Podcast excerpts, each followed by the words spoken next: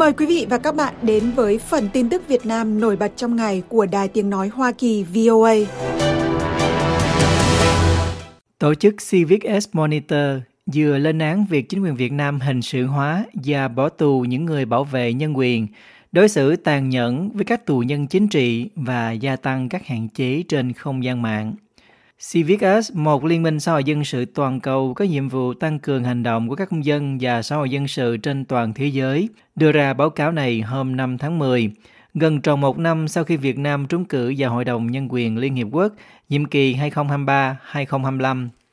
CIVICUS Monitor đánh giá rằng không gian dân sự tại Việt Nam ở trong tình trạng bị đóng kín,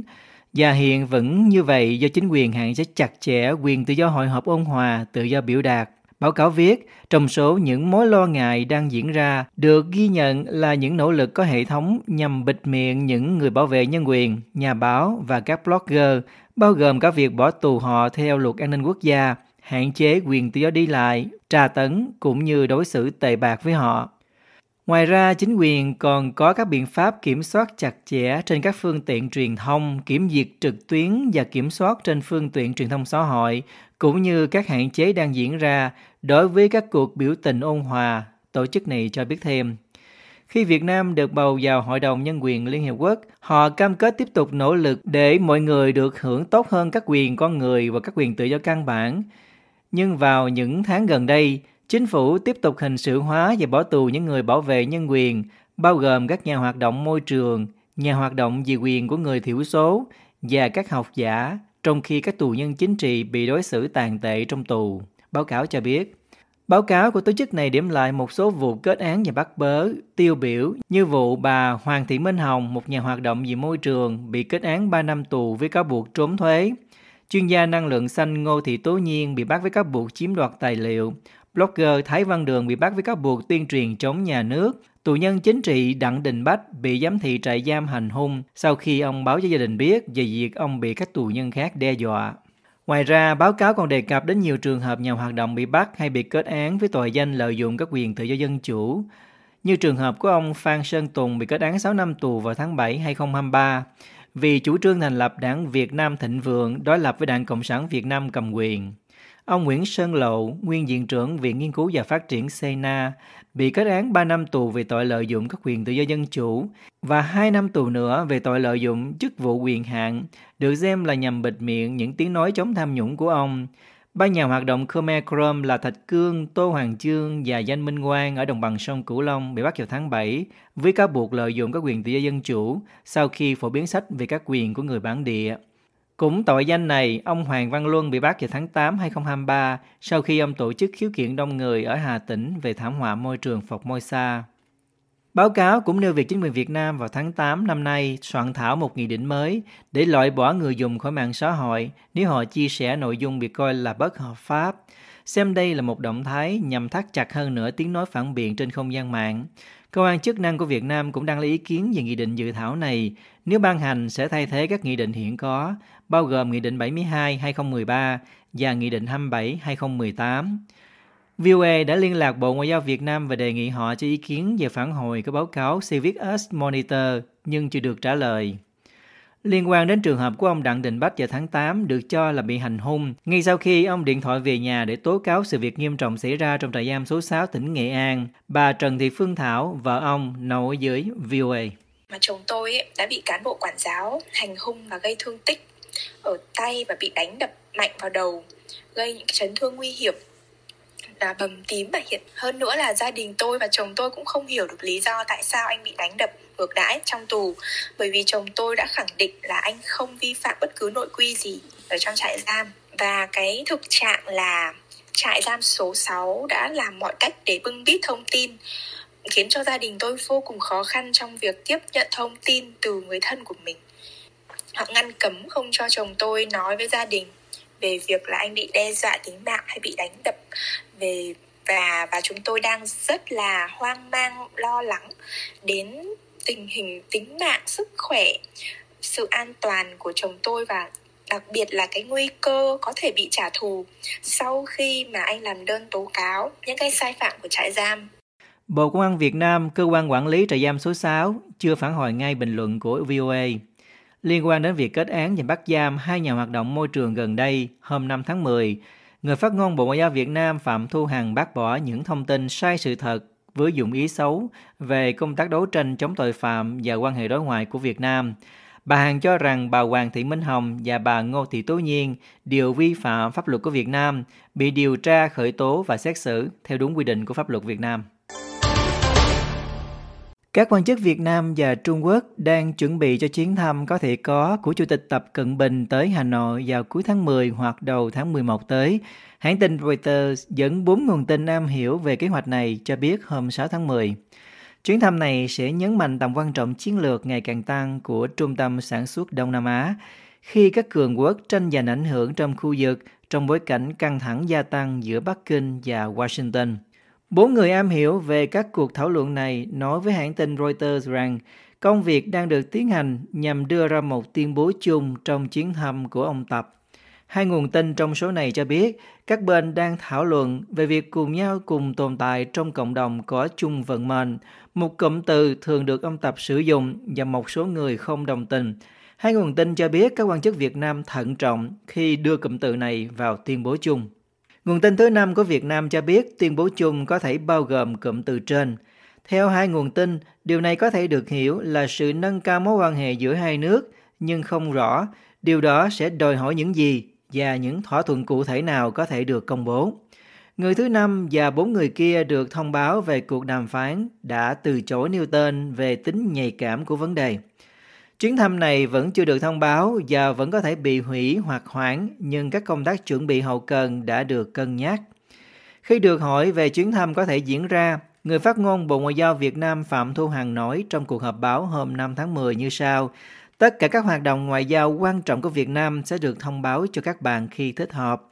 Bộ Ngoại giao Việt Nam không trả lời các câu hỏi được gửi qua email của hãng tin Reuters về thời gian của chuyến thăm và nội dung của tuyên bố chung. Bộ Ngoại giao Trung Quốc không trả lời các yêu cầu bình luận. Một nguồn tin cho biết Trung Quốc đã cử đoàn đến Hà Nội để tổ chức chỗ ở cho phái đoàn của ông Tập. Một nhóm người khác cho biết nhóm này đang tìm cách đặt 800 phòng tại các khách sạn ở thủ đô Việt Nam, một con số phù hợp với chuyến thăm cấp nhà nước. Nguồn tin cho biết thêm, Bộ trưởng Ngoại giao Trung Quốc Vương Nghị dự kiến sẽ đến thăm Hà Nội vào giữa tháng 10 để giúp hoàn thiện tuyên bố chung nếu đạt được tiến bộ đầy đủ về văn bản. Thời điểm của chuyến thăm ông Tập sẽ trùng với kỳ họp Quốc hội kéo dài 1 tháng, diễn ra 2 lần trong năm. Ông Tập đã phát biểu tại kỳ họp này trong chuyến thăm Hà Nội trước đó vào năm 2015. Các quan chức cho biết chuyến thăm của nhà lãnh đạo Trung Quốc đã được chuẩn bị trong nhiều tháng. Việt Nam được coi là ngày càng quan trọng đối với cả hai siêu cường khi nước này mở rộng vai trò trong chuỗi cung ứng toàn cầu, nhập khẩu linh kiện công nghiệp từ Trung Quốc rồi lắp ráp trước khi xuất khẩu thành phẩm sang Hoa Kỳ hoặc châu Âu. Washington vừa nâng cấp mối quan hệ với Hà Nội vào tháng 9, nâng Hoa Kỳ lên ngang hàng với Trung Quốc trong mối quan hệ đối tác chiến lược toàn diện với Việt Nam sau nỗ lực ngoại giao kéo dài. Với tư cách là Chủ tịch Trung Quốc, ông Tập đã tới Việt Nam 2 lần, với chuyến thăm gần đây nhất là vào năm 2017 khi ông dự Hội nghị Thượng đỉnh châu Á-Thái Bình Dương với các ông Donald Trump, Vladimir Putin và các nhà lãnh đạo khác. Theo dữ liệu của chính phủ Việt Nam, Trung Quốc là nhà đầu tư hàng đầu tại nước láng giềng phía Nam, cam kết chi gần 3 tỷ đô la vào Việt Nam trong 9 tháng đầu năm nay, gấp 6 lần so với Mỹ trong cùng kỳ và chỉ đứng sau Singapore. Bắc Kinh và Hà Nội có mâu thuẫn về ranh giới ở Biển Đông và có lịch sử xung đột kéo dài hàng thế kỷ. Cuộc chiến gần nhất giữa Trung Quốc và Việt Nam là vào năm 1979. Đại diện Bộ Ngoại giao Việt Nam hôm 5 tháng 10 nói chưa có thông tin về kế hoạch mua máy bay F-16 của Mỹ, nhưng không trực tiếp loại trừ khả năng này. Hơn 1 tuần sau khi hãng thông tấn Reuters dẫn nguồn tin am tường từ chính quyền Biden hé lộ về thương vụ tiềm năng này. Tại cuộc họp báo chiều 5 tháng 10, người phát ngôn Bộ Ngoại giao Phạm Thu Hằng nói, "Chúng tôi chưa có thông tin về việc này. Tuy nhiên, vừa qua tuyên bố chung về nâng cấp quan hệ Việt Nam-Hoa Kỳ trở thành đối tác chiến lược toàn diện vì hòa bình, hợp tác và phát triển bền vững đã đề ra phương hướng lớn cho việc hợp tác trong 10 năm tới và lâu hơn nữa, với 10 trụ cột bao trùm tất cả các lĩnh vực trên bình diện song phương và toàn cầu." Trước đó vào ngày 23 tháng 9, Reuters dẫn 2 nguồn tin am tường cho biết chính quyền Biden đang đàm phán với Việt Nam về thỏa thuận chuyển giao vũ khí lớn nhất trong lịch sử giữa hai cựu thù chiến tranh. Theo đó, một gói thầu có thể được chung quyết vào năm tới, bao gồm một thương vụ bán một phi đội máy bay chiến đấu F-16 của Mỹ cho Việt Nam, khi nước này đang đối phó với những căng thẳng với Trung Quốc ở Biển Đông. Tuy nhiên, thỏa thuận này hiện vẫn đang ở giai đoạn đầu, với các điều khoản chính xác vẫn chưa được thống nhất và có thể không đạt được sự đồng thuận. Nhưng đây là chủ đề chính của các cuộc đàm phán chính thức giữa Việt Nam và Mỹ tại Hà Nội, New York và Washington trong tháng qua, vẫn theo Reuters. Nếu thương vụ được thực hiện, đây sẽ là bước ngoặt đánh dấu một bước chuyển hướng rõ ràng trong gần nửa thế kỷ sau khi chiến tranh Việt Nam kết thúc. Kể từ khi lệnh cấm vận vũ khí được dỡ bỏ vào năm 2016, xuất khẩu quốc phòng của Mỹ sang Việt Nam chỉ giới hạn ở các tàu tuần duyên và máy bay huấn luyện, trong khi Nga cung cấp khoảng 80% kho vũ khí cho Việt Nam. Tuy nhiên, trong những năm gần đây, Hà Nội có kế hoạch đa dạng hóa kho vũ khí của mình và giảm sự lệ thuộc vào Nga. Theo báo cáo đánh giá về an ninh khu vực châu Á-Thái Bình Dương năm 2013, Viện Nghiên cứu Chiến lược Quốc tế cho biết, trong khoảng thời gian 5 năm cho đến năm 2021, số lượng vũ khí của Hà Nội mua từ Nga đã giảm 2/3. Nguyên nhân là do sự phô diễn kém của Nga tại Ukraine và các lệnh trừng phạt quốc tế khiến cho các nhà sản xuất của Nga khó mua phụ tùng sản xuất. Trong khi đó, bản tin của Reuters cho biết, Việt Nam đã chi khoảng 2 tỷ đô la mỗi năm để nhập khẩu vũ khí, và Washington lạc quan rằng về lâu dài, họ có thể chuyển một phần ngân sách đó sang vũ khí từ Mỹ hoặc các đồng minh và đối tác của Mỹ, đặc biệt là Hàn Quốc và Ấn Độ. Phản ứng trước thông tin này, tại cuộc họp báo hôm 25 tháng 9, đại diện Bộ Ngoại giao Trung Quốc tuy không nêu đích danh Mỹ và Việt Nam, nhưng nói rằng họ muốn các nước liên quan không chạy đua vũ trang khi hợp tác quốc phòng.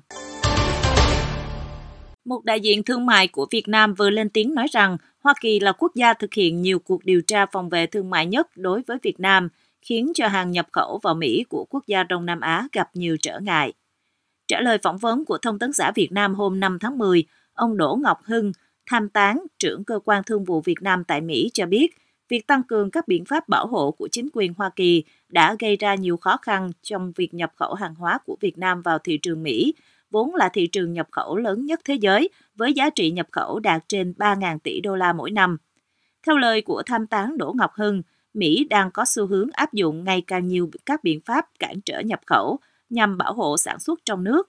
Những biện pháp thường thấy bao gồm các hàng rào kỹ thuật, bổ sung thường xuyên các quy định mới, gia tăng các cuộc điều tra, sau đó áp thuế chống bán phá giá, chống trợ cấp, chống lẩn tránh, v.v. Ông Hưng nói, Mỹ là quốc gia khởi xướng điều tra phòng vệ thương mại nhiều nhất với Việt Nam, với tổng cộng là 55 vụ tính cho đến hết tháng 5 năm 2023, chiếm khoảng gần 25% tổng số các vụ điều tra phòng vệ thương mại đối với hàng xuất khẩu của Việt Nam.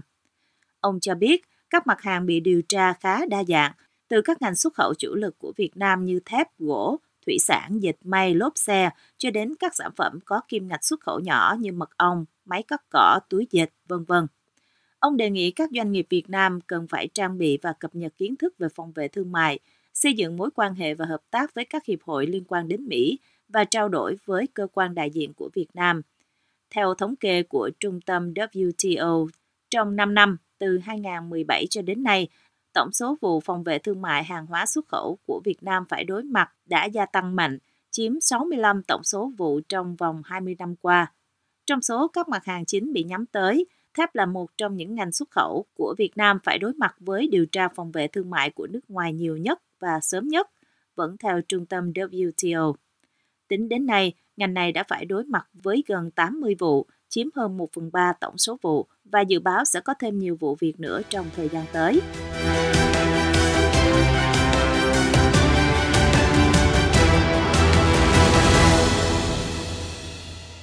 This program has come to you from the Voice of America, Washington.